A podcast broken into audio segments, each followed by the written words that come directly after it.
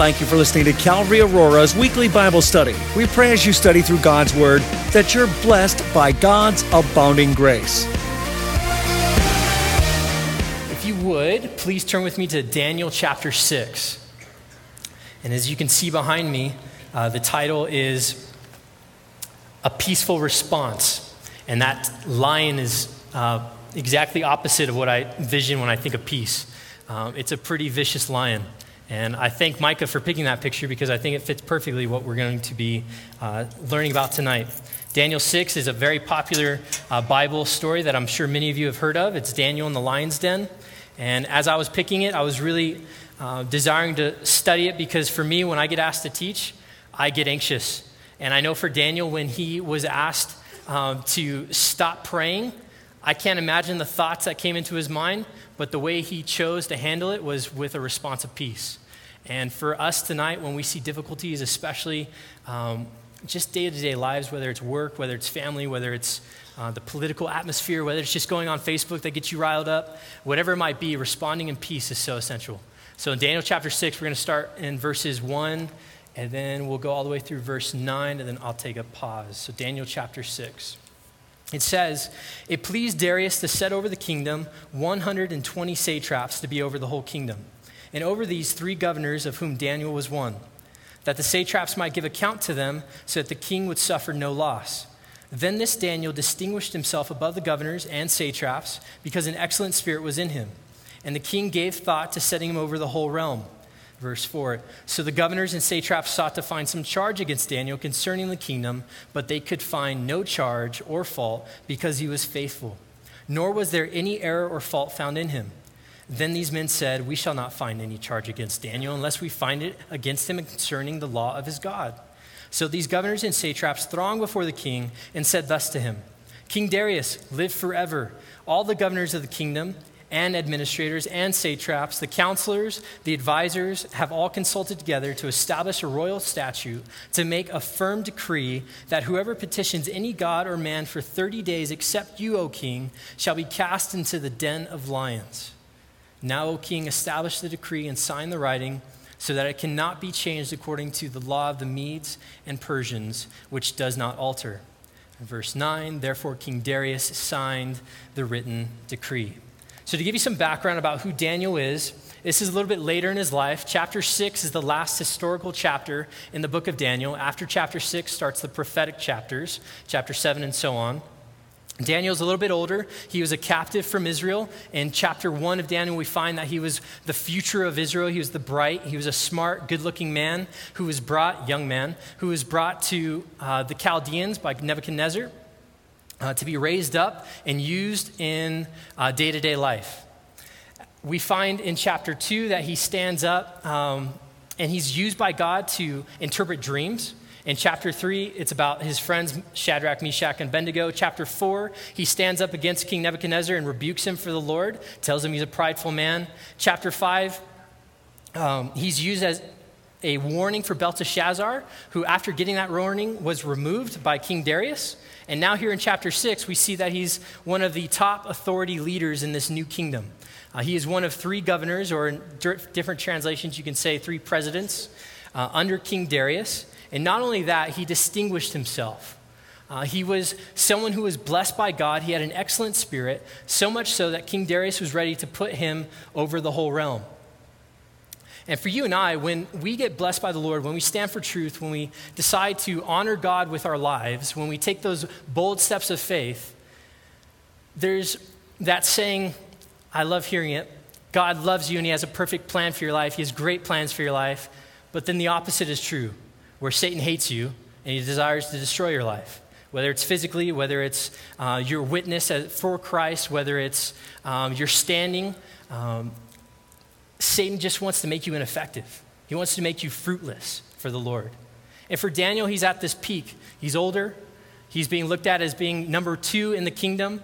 And almost immediately, Satan, without a hesitancy, brings in the governors and satraps, pride and jealousy. Says in verse 4, if you pick up with me, says, So the governors and satraps sought to find some charge against Daniel concerning the kingdom, but they could find no charge or fault because he was faithful nor was there any error or fault found in him. And we're just going to pause there. I wish that was the witness of all of us in this room. I wish our faithfulness was enough to hinder the enemy.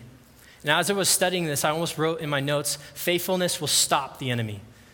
But as we'll find out in a few verses later, his faithfulness, his, I don't want to say sinless perfection because he wasn't sinless and he wasn't perfect. But from what we find out from the word, he was faithful, he was honorable. This faithfulness hindered the enemy. It's a lot easier for people who desire to take you down, desire to disqualify you. Um, it's a lot easier for them to look at your life and see the errors and see the faults when you're not covered by the blood of Jesus. You know, if you guys were walking in here today after, you know, maybe spending the day at the bar, you're drunk, you know, you're, you're hung over from yesterday, whatever it might be, it would be a lot easier for Satan to kind of manipulate your witness. It'd be a lot easier for him to manipulate those compromises that you allow in your life. For Daniel, though, he had none. You know, he had none to the point where they could not find. They searched and they searched and they could not find. I think of the elections uh, this past uh, year. Uh, there was a lot that came out about each candidate. Each one had their own uh, little thing in their past, not just one, multiple on some accounts that came out. And I just think of Daniel like these men were looking to remove him from this place of authority. They were looking to get his name written off the, the potential list of leaders, and they couldn't find anything because he was faithful. So, with that in mind, uh, faithfulness. I want to touch on that and a few things that help us, uh, or why it's important, why we need it, um, why it's something that we should desire. Uh, yes, it does hinder the work of the enemy. Two, uh, it's found in Galatians 5. It's a part of the fruit of the Spirit. It's something that we should desire, along with love, joy, peace, patience, kindness, gentleness, self control. Those are all things. Faithfulness is a part of that list. Uh, so we should desire, but it also increases your witness. Everyone notices whether or not you're faithful. And for you and I, that, that's sometimes a challenging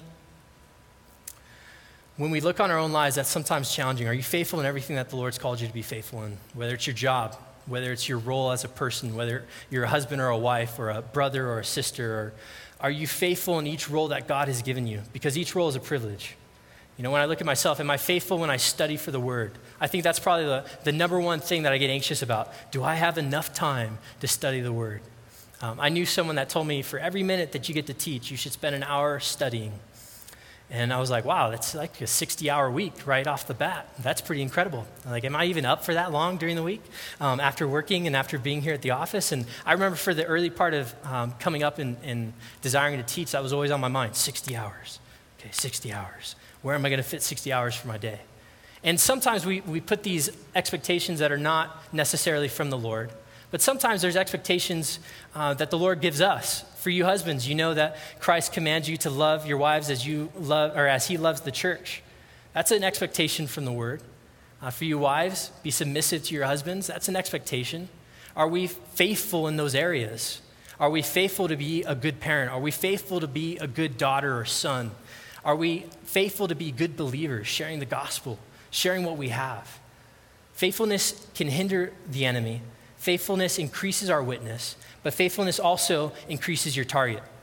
If you're faithful, Satan hates the fact that you are grabbing territory for the Lord. He absolutely is disgusted by your faithfulness. For Daniel, he was a faithful man. Throughout the book of Daniel, we see faithful work after faithful work after faithful work standing in the gap. For you and I, when we do that, not only does our witness increase, but our target does as well. And we see starting in verse 4 that they tried to find something. So in verse 5, when they couldn't find anything, it says, Then these men said amongst themselves, We shall not find any charge against this Daniel unless we find it against him concerning the law of his God. So immediately they decide, okay, if he is this perfect image of what needs to be um, seen as a leader, then what can we do to take him out? And this is so clever, to the enemy. If there was a second point to this message, it would be the enemy or Satan plays dirty. You know, if he was playing by the rules, he would have left Daniel alone. This guy honors the Lord, he's doing everything right, I can't mess with him. But instead of doing that, he plays dirty. He's going to try to remove you because he wants to remove your witness. And for Daniel, if they couldn't find something bad about him, they were going to make something bad about him. And for them, we see that they go in front of the king in verse 6. It says, So the governors and the satraps, they all thronged before the king. They said to him, King Darius, live forever. And here's lie number one when the enemy plays dirty, he ends up lying. It says, They told the king, all the governors of the kingdom and administrators and satraps, the counselors and advisors have consulted together to establish a royal statute. First of all, not all the governors were a part of this powwow. I guarantee you, Daniel, being one of the governors, one of the three, was not a part of this meeting. He was not asked, So, Daniel, we want to come up with this law that's going to trap you and eventually remove you from your area position of authority. They didn't come to him and say, Hey, are you cool with this? Or is this something that you approve? Are you cool with saying that our king's going to be like a god? So, lie number one when the enemy plays dirty, he usually brings lies. And what's really also sad about this, sometimes, you know, you have that one person in your life that you know is just a test or it's that thorn in your side. They're not believers, they're just kind of the, that person that is there to test you. And for Daniel, he didn't just have one, he had a whole group. And don't be surprised if there's a whole group against you. Don't be surprised if your enemies come together. Maybe they were enemies with each other before, and now, because they have a mutual enemy, they all come together as one great group that just is desiring to remove you and remove your witness and destroy who you are before the Lord. Don't be surprised. These are things that happen daily in, in not only our lives as believers, but throughout you know, the world. I can't imagine some of the the brothers and sisters out in the Middle East right now, what they have to go through. Um, for Daniel, he, he's about to hit a heavy storm in his life where you could say a difficulty. They set up this trap. It's a law that pretty much elevates King Darius, saying, Hey, King, you're worthy of being recognized as God for 30 days. And if no one does, we're going to cast them into the den of lions. If people acknowledge their other gods or if they acknowledge someone else to be their authority figure, they should be thrown in the den of lions. What do you think, King? Is this something that you're down for? And the king in verse 9, he uh, signs and writes the decree. Now, I think they were playing with his flat, and they were flattering him. I think they got into his ego a little bit. It sounded really cool. You know, I just took over the kingdom from Belshazzar. It'd be fun to make sure we have some unity. You know, if they worship me for 30 days, that would be a pretty good test to see who's in my kingdom that necessarily is following me. If they're not, the lions is a good choice. I don't think he thought it all the way through, and we'll see that later in the verses. But now, Daniel, like many of us when we're faced with difficulties, has a choice to make. In verse 10, pick up with me, we'll go through verse 18. It says, Now when Daniel knew that the writing was signed, he went home, and in his upper room with his windows open towards Jerusalem, he knelt down on his knees three times that day and prayed and gave thanks before his God, as was his custom since the early days. Then these men assembled and found Daniel praying making, and making supplication before his God, and they went before the king concerning the king's decree have you signed a decree that every man who petitions any god or man within 30 days, except you, O king, shall be cast into a den of lions? Excuse me. The king said, uh, excuse me, I lost my place. The king answered and said, The thing is true according to the law of the Medes and Persians, which does not alter. So they answered and said before the king, That Daniel, who is one of the captives from Judah, does not show due regard for you, O king, or for the decree that you have signed, but makes a petition three times a day. And in verse 14, we see the king realizing he made a mistake. And the king, when he heard these words, was greatly displeased with himself and set his heart on Daniel to deliver him. And he labored till the going down of the sun to deliver him. Then these men approached the king and said to the king, Know, O king, that it is the law of the Medes and the Persians that no decree or statute which the king establishes may be changed. So the king gave the command, and they brought Daniel and cast him into the den of lions. But the king spoke, saying to Daniel, Your God, whom you serve continually, he will deliver you. And then a stone was brought and laid on the mouth of the den, and the king sealed it with his own signet ring and with the signets of his lords, that the purpose concerning Daniel might not be changed. Now the king went to his palace and spent the night fasting, and no musicians were brought before him. Also, his sleep went from him. So immediately we end uh, the first nine verses with Daniel has a choice now to make. And in verse 10, we see that he immediately, once he found out the writing was signed, he went home. He went to his upper room. He went to the room that his windows were open towards Jerusalem. He knelt down on his knees three times a day and prayed and gave thanks and prayed with supplication to the Lord. His choice was to choose the Lord. He had an understanding of who his God was. He understood how God had delivered him time after time after time. He understood that when this decree was written, I'm sure it shook him. I'm sure he knew that this was something that would affect him, especially if he was doing this from his early days. He knew that if he stopped praying to the Lord, his, his witness that he had carried on from his early days would have been done. But he also knew that if he would have kept going, he would have to trust the Lord to deliver him.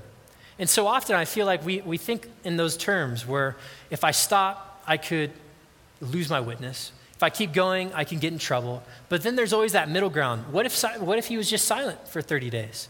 Well, that, that falls under the stopping. Well, he could have done silent prayers, you know, he didn't have to be so open about it. He could have done something quietly. And I think for us, we, we try to find kind of that middle ground of, of not being totally sold out for the Lord still, but also not being totally against what the Lord's doing. You know, I think it would be a lot easier for us to, oh, I can just pray with my windows closed. And I'm really encouraged by Daniel because it didn't matter to him. He knew where his help came from. He knew exactly where he needed to go. He went right back on his knees and went before the Lord, not just in prayers, but in supplications, which means he was praying, he was pleading for help and mercy from God. You know, in, in supplications, it brought to mind that verse in chapter 4 of Philippians. If you would turn there with me, uh, chapter 4 of Philippians, starting in verse 6 just reminded me that when we come to these places of difficulty, we do have that choice. And we can choose to honor God in everything. We can choose to trust Him in everything. And as much as I wish I could say I did that every single time, I'm human, much like many of you, and we're sinful and we're, we're not perfect. But for Daniel, being this example of you can do this in such a stressful time. And you know that he, being in leadership, he knew he had eyes on him. He had all these things uh, going against him, and yet he still chose to honor the Lord. But in Philippians 4, uh, verse 6, it says, Be anxious for nothing, but in everything by prayer and supplication, with thanksgiving, let your requests be made known to God. And in verse 7, And the peace of God, which surpasses all understanding, will guard your hearts and minds through Christ Jesus. I love those verses because I think it perfectly illustrates what Daniel was doing. And those verses came after, way after Daniel illustrated perfectly what those verses meant. He went before the Lord with prayer and supplication, not being anxious, giving it all up to Him, and he was given an understanding or a peace that surpasses all understanding. I love the picture of the lion back here because when I think of a den of lions, I think of multiple lions, and I think of a dark hole, and I think of just you and or me. I think of just me in a dark hole with a bunch of those type of lions behind me. For those of you who are listening on the radio, there's a vicious lion roaring um, behind me on the screen next to a peaceful title. And when I think of Daniel, he knew very well, like I'm sure he was aware of the consequences. I'm sure he saw many people go in that lion's den being a leader and authority in Babylon, and yet that did not deter him. And I asked myself, like, would that deter me? And the honest answer would be yes, that would deter me. That would deter me to, to wonder and to second guess whether or not I should really continue my prayer life.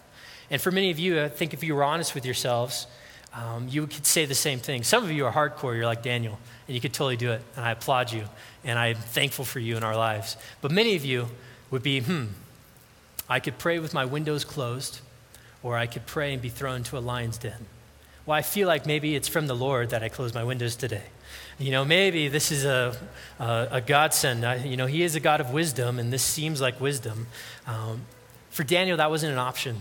He kept doing what he did from day one, from his early days, and he kept it up. What's a bummer, if I can use that term lightly, is that it didn't matter whether or not he trusted in the Lord, at least not for those who wanted to attack him.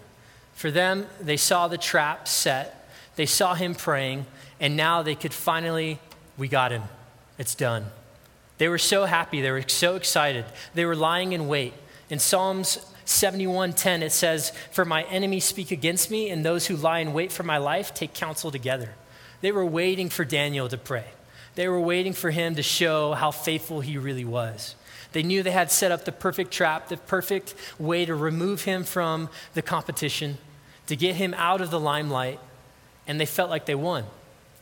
They go up to the king in verse 11 um, or after they find him, they go up to the king in verse 12, and they say they spoke concerning the king's decree. You know, just a helpful reminder, just in case the king forgot how recently he signed this law. Have you not signed a decree that every man who petitions any god or man within 30 days, except you, O king, shall be cast into the den of lions? I can just see, like, you know, there's a bunch of them and only one guy speaking. They're like, oh, yeah, remember that? Remember when you signed that decree? Remember when you signed that law? They're just so excited and happy. Like an evil just gets me a little fired up just thinking about it. But they all came to before him. I can see them all in the court, reminding the king, just being so proud and so happy and so um, just that feeling of being victorious.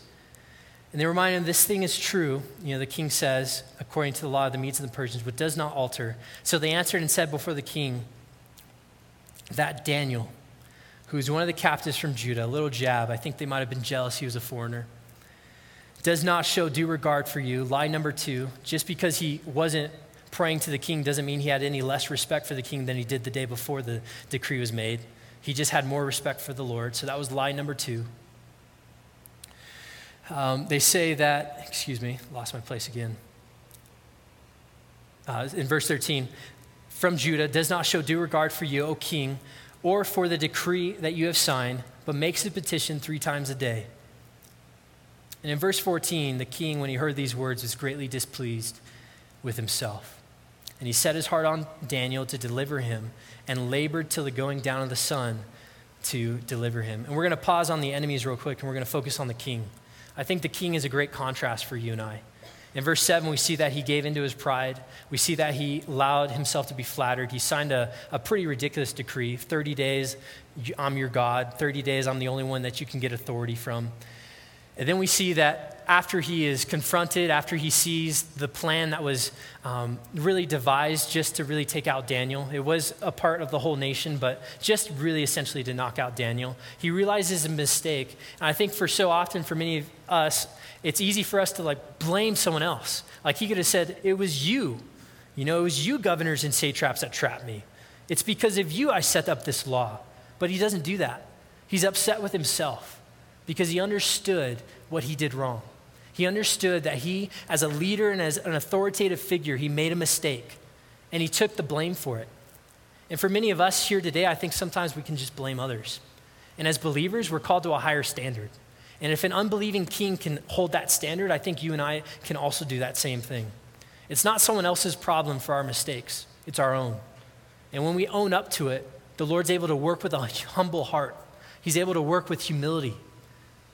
If an unbelieving king can do that, I think it's something that we should learn as well, because that's something that God calls us to is humility. He realizes he made a mistake, and unlike Daniel, when he's faced with a choice, Daniel went to the Lord. For this king, he didn't have the Lord in his life, so he tries to fix it. It says that he set his heart on Daniel to deliver him, and he labored till the going down of the sun to deliver him. So all day he was trying to find a way around this, this law of the Medes and the Persians, this, this unbreakable, unchangeable clause, you could say, in the, in the decree. All day he was searching. And I think that's also a good reminder for us. Our works don't cut it. As believers, you're not saved because you're a good person. As believers, we're not saved because we did enough to get into heaven. We're saved because of the blood of Jesus Christ. And for the king, there was no way, as much as, as hard as he worked, he wasn't going to be able to change this law. He couldn't depend on himself. He tried, he wasted a day. Some believe that he tried just to delay the day so that he didn't have to kill Daniel so early in the day when this was brought to him. Because I'm sure, as Daniel first prayed, his first prayer in the morning, I'm sure those men were right on the king's doorstep right after they saw that and say, hey, he disobeyed the law, time to throw him in the den. So the king was probably delaying it, trying to figure out a way to, to save Daniel, to extend his life. But he eventually comes to this position where he can't do anything more. And the enemy is so relentless because in verse 15, these men are back. And don't think for a second that just because um, he was able to labor all day, that, that this group of satraps, this group of other governors weren't just waiting in the wings, just, okay, you know, let him try to figure out a way to get around it. He's not going to be able to. They were just sitting there, they were patiently waiting. And Satan in our lives, he is patiently waiting for you to make a mistake.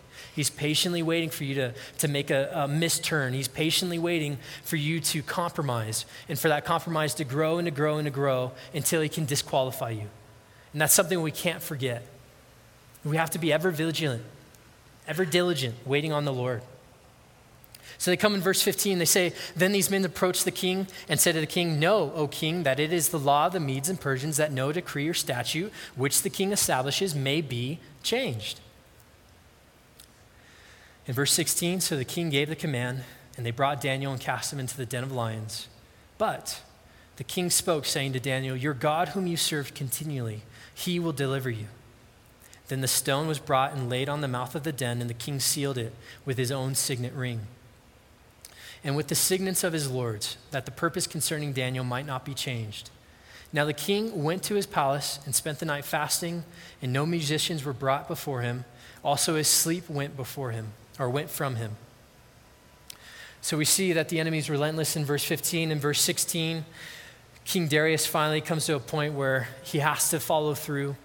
He throws Daniel into the, uh, into the den of the lions, and he comes to this place where he finally, his last resort, is to comfort Daniel by saying, I hope your God saves you. I hope for you and I, when we come to those difficulties in life, our last resort isn't the Lord. I hope he's our first resort. I hope he's the first place we go, like Daniel. It's a very interesting contrast. And I feel like sometimes we fall in between both Daniel and the king. Sometimes we're like Daniel, where we're just hardcore. I know to get on my knees, I know to pray before the Lord. And then sometimes we're like the king where we just try to fix the mistake. If I fix it quick enough, it never happened. If I fix it fast enough, it, it doesn't exist. But the reality is, if we don't go before the Lord, it's always going to be there. And for the king, he even had to come to a point where he was able to give his problem to God. And he didn't say it was his God, he said it was Daniel's God. So he's not quite there yet, but we'll see what happens. Pick up with me in verse 19. Then the king arose very early in the morning and went in haste to the den of lions. And when he came to the den, he cried out with a lamenting voice to Daniel. The king spoke, saying to Daniel, Daniel, servant of the living God, has your God, whom you serve continually, been able to deliver you from the lions? Then Daniel said to the king, the fact that he could say anything was amazing. O king, live forever. My God has sent his angel to shut the lion's mouth, the lion's mouths so that they have not hurt me, because I was found innocent before him. And also, O king, I have done no wrong before you. You know, in verse 17, when they shut the stone, there was two reasons that scholars believe they did that. One, to make sure that Daniel didn't escape, which was the obvious reason. But two, that no one tried to kill Daniel while he was in the lion's den, just in case the lions didn't do it. They felt that him sealing the uh, stone was kind of like when Jesus was put in the tomb and they rolled a stone in front of the tomb so that no one would steal his body and put guards in front of it. That signet, if that was broken, people would know that someone messed with the punishment. And they made sure that nothing was there either way. Daniel was either going to die or he was going to live through the night with no one interfering.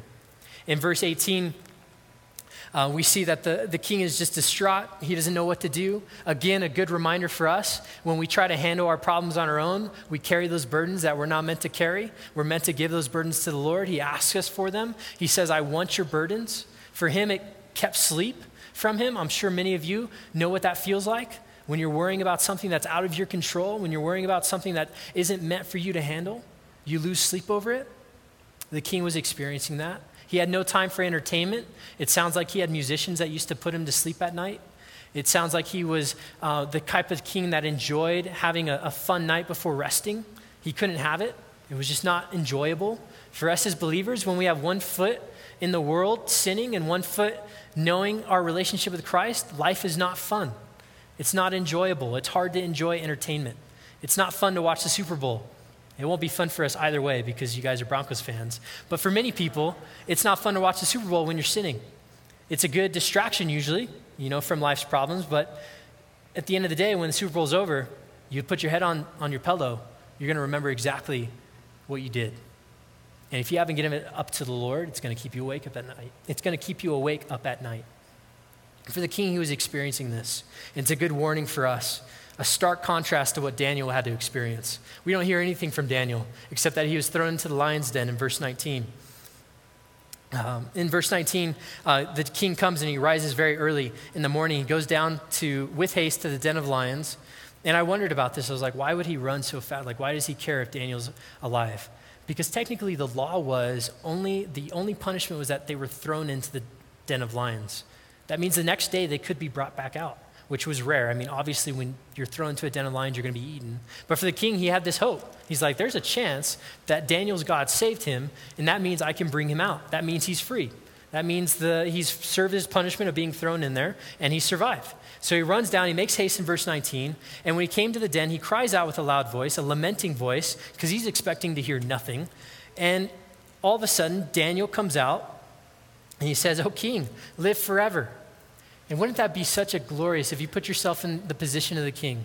Your mistake didn't have the consequence you were expecting. And I think that's the grace of God. Because very easily, the king could have lost one of his most trusted advisors, one of his most trusted governors, the one that he was ready to put in front of the whole realm. But by the grace of God, on Daniel's life, he kept him alive. And Daniel understood exactly why he was alive. He understood why he was able to speak back to the king. It was because it was his God. It was because he was innocent before his God. It was because he was innocent before the king. And to me, that brings me a lot of comfort because our God is a just judge. And Psalm 7 uh, 11, it speaks about God being a just judge. And it's true. Whether or not you're dealing with something or a situation or a difficulty in your life today, just know that God's just. And you may be completely in the right. You may be like Daniel, doing everything right, but Satan's just playing dirty, and you feel like you've been wronged. God's just, and whoever's against you is going to be taken care of. It says in verse, uh, pick up with me again in verse 23. It says, Now the king was exceedingly glad, which makes sense, for him and commanded that they should take Daniel up out of the den. So Daniel was taken up out of the den, and no injury whatever was found on him, because he believed in his God.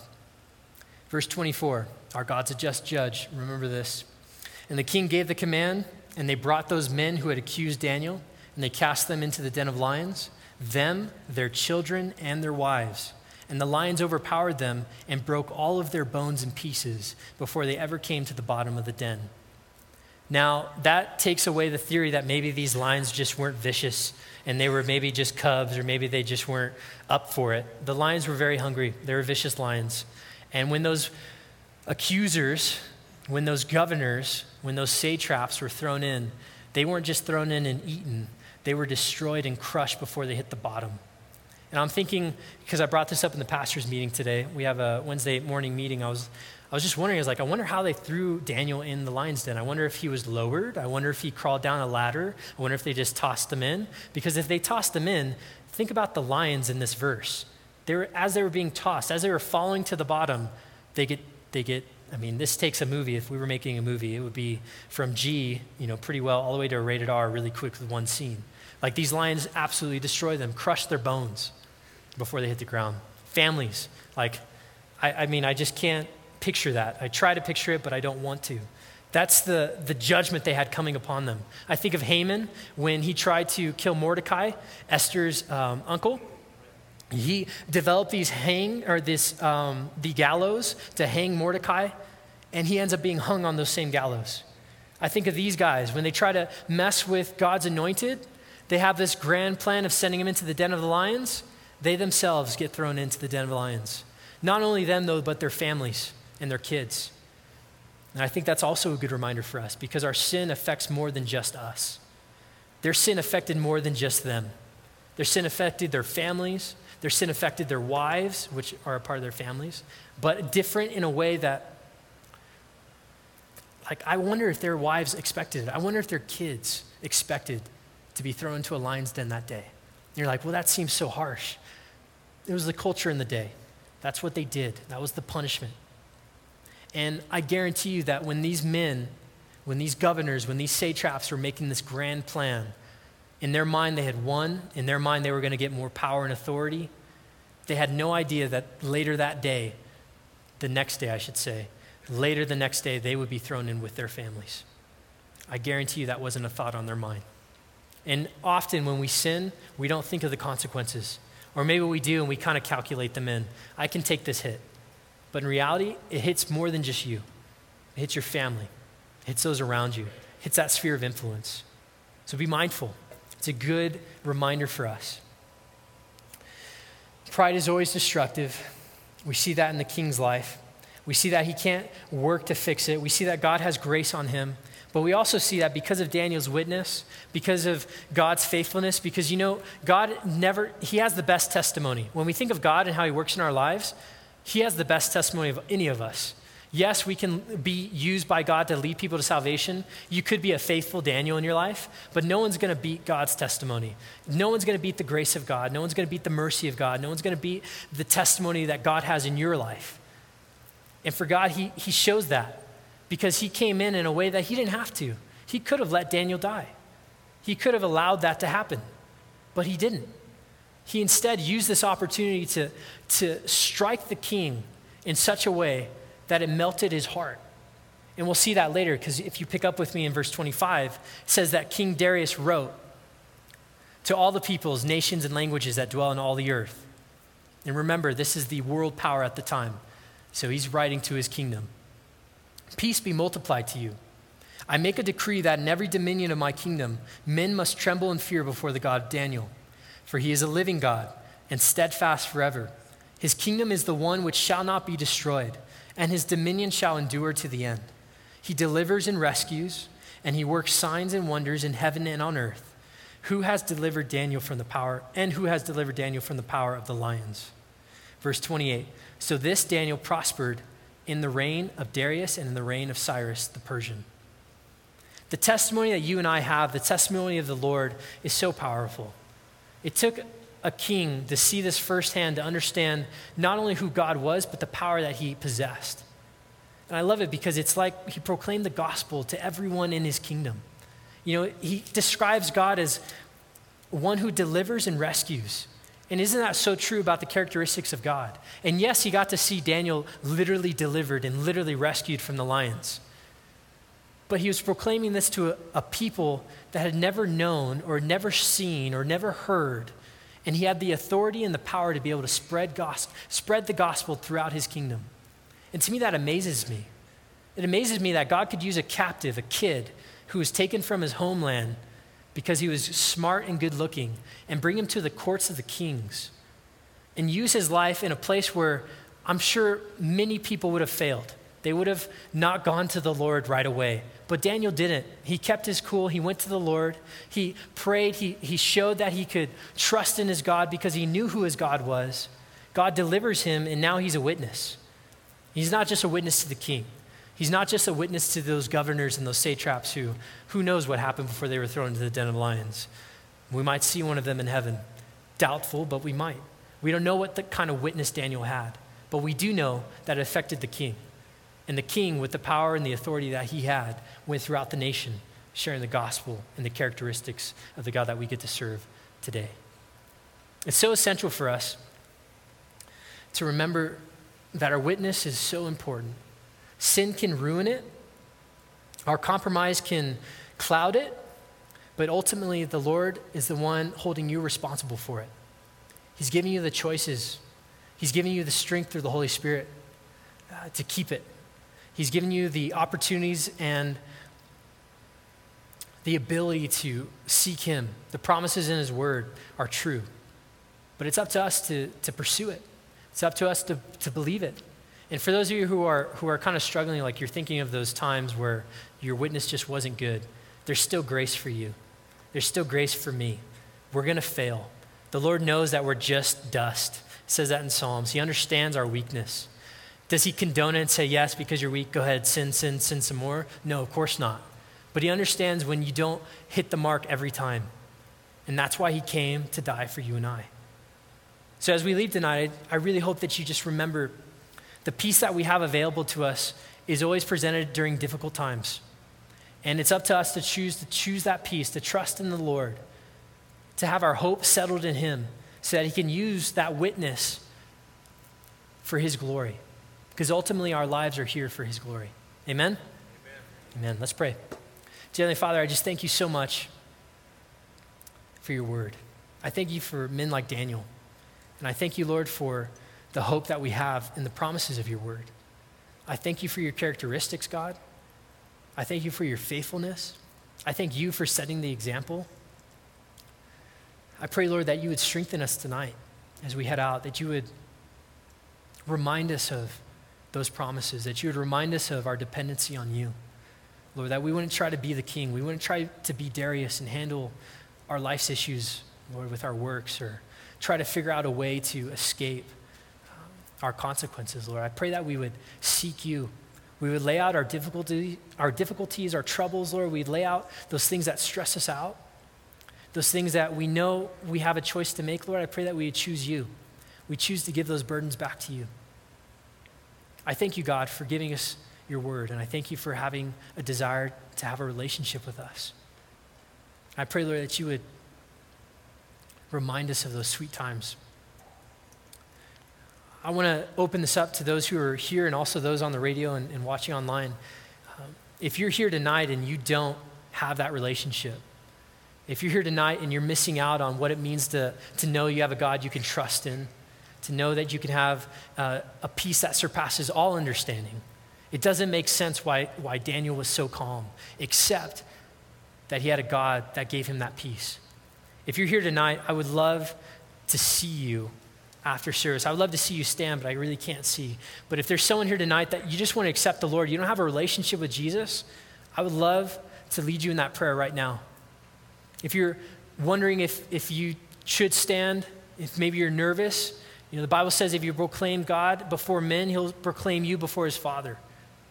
But if you're still nervous and that's still not enough to, to have you stand tonight, uh, please come up after service to the front.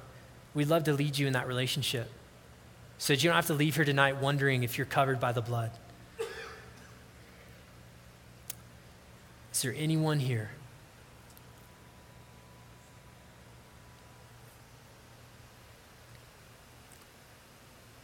Dear Heavenly Father, we thank you again for the relationship that you have opened up to us through your Son, Jesus. Protect us as we head out. Lord, protect those who are going to be driving home, Lord, from the ice and um, that you just have your hand on our church, Lord, those who are right now driving in it, listening on the radio, Lord. Pray for my dad, heal him up. But most importantly, Lord, I pray for our lives. I pray that they would be a bright, shining witness for you, that they would bring glory to your name. In Jesus' name, amen.